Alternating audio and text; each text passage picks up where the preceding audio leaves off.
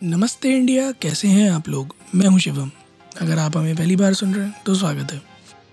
इस शो पर हम बात करते हैं हर उस खबर की, जो इम्पैक्ट करती है आपकी और हमारी लाइफ तो सब्सक्राइब का बटन दबाना ना भूलें और जुड़े रहें हमारे साथ हर रात साढ़े दस बजे।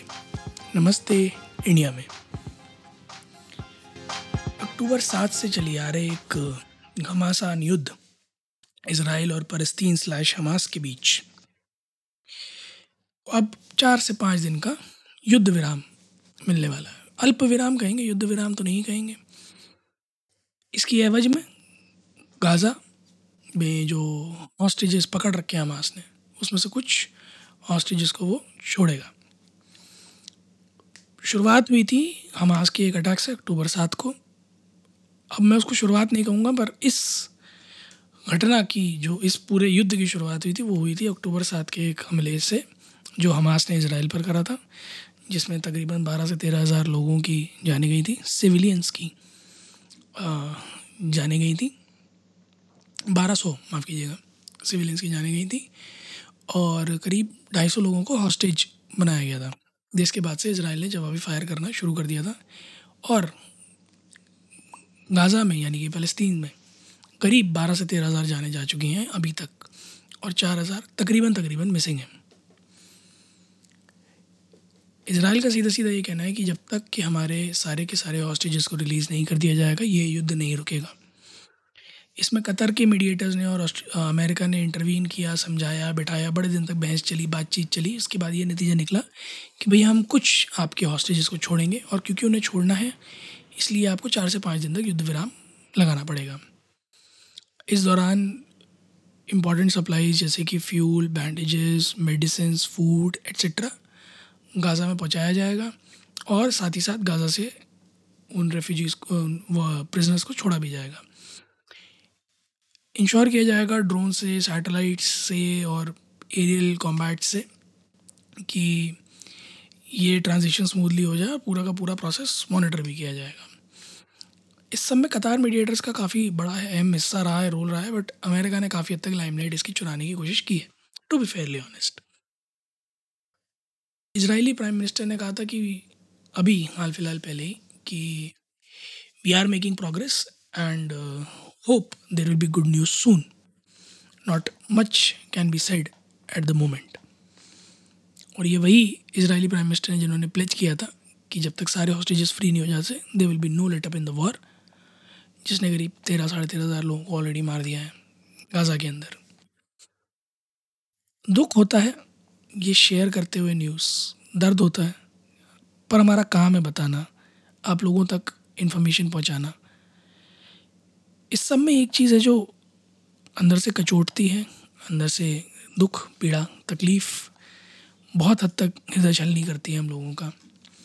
ये जानकर कि दो गुटों की, मुद्दों की, लोगों की पॉलिटिकल और पावर टसल के बीच में जो पिस रहा है वो वो है जिसका कोई इससे लेना देना भी नहीं है।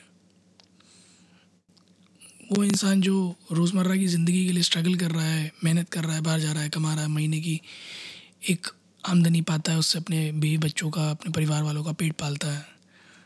खाने को मोहताज है मेडिसिन के लिए मोहताज है, पानी के लिए मोहताज है फ्यूल के लिए मोहताज है। और इसलिए मोहताज नहीं है कि वो ख़रीद नहीं पा रहे, इसलिए क्योंकि है ही नहीं सप्लाईज ही नहीं है। ऐसे में लोगों का गुस्सा आना भड़कना जायज़ हो जाता है। फिर लगता है कि लोगों ने अपने हाथ में कानून ले लिया है फिर उन्हीं को ही मारा जाता है।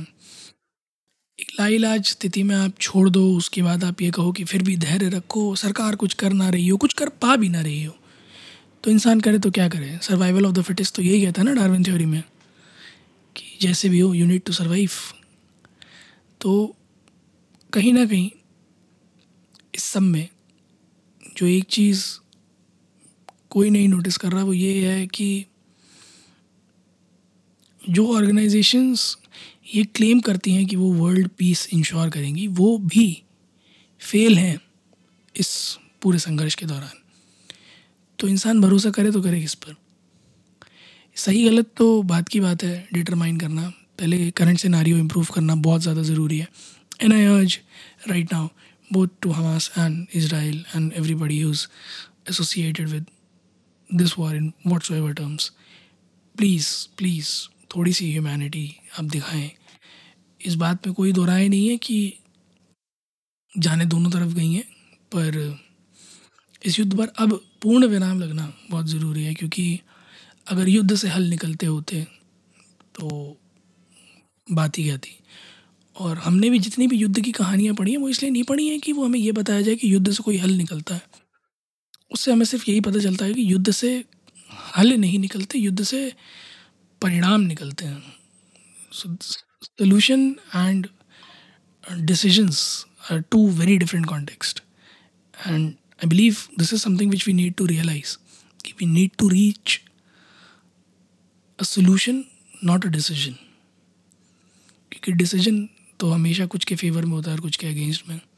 And those will be suffering from it will be suffering with a greater deal of consequences than what they are doing right now तो आई अर्ज़ कि सोल्यूशन की तरफ़ काम करें इंस्टेड ऑफ़ डिसीज़न बाकी गाइज़ आप लोग भी जाइए ट्विटर और इंस्टाग्राम पर इंडिया इंडर्स को नमस्ते पर हमें बताइए, आप लोगों को क्या लगता है? क्या सोल्यूशन हो सकता है?